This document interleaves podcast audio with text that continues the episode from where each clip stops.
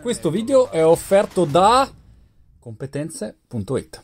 Volevo fare un appello a tutte le aziende in ascolto, a tutti i lavoratori professionisti in ascolto che nell'era dello smart working, il lavoro a distanza, di fatto non se ne sono resi conto, ma sono diventati tutti, praticamente, tutti quelli che sono davanti a una camera ogni giorno devono parlare con i colleghi, con i clienti, siete diventati ufficialmente, rullo i tamburi, degli youtuber avete vinto lo YouTubino d'oro. E lo so che quando uno vi dà degli YouTuber vi sentite male. No, lo YouTuber con questo fastidio, snob. Però siete degli YouTuber anche voi, perché usate una camera per comunicare in tutte le vostre Zoom call. Facciamo la video, ecco, quando dite facciamo la video e poi siete lì in video, a questo punto avete un obbligo di comunicare in un modo decoroso, decente. Ma perché porco il belino, il 99% delle persone con cui uno parla parla nelle call, sembra sempre che sia o in bagno, magari in bagno davvero, con lo sciacquone, il microfono non si sente mai. Ah,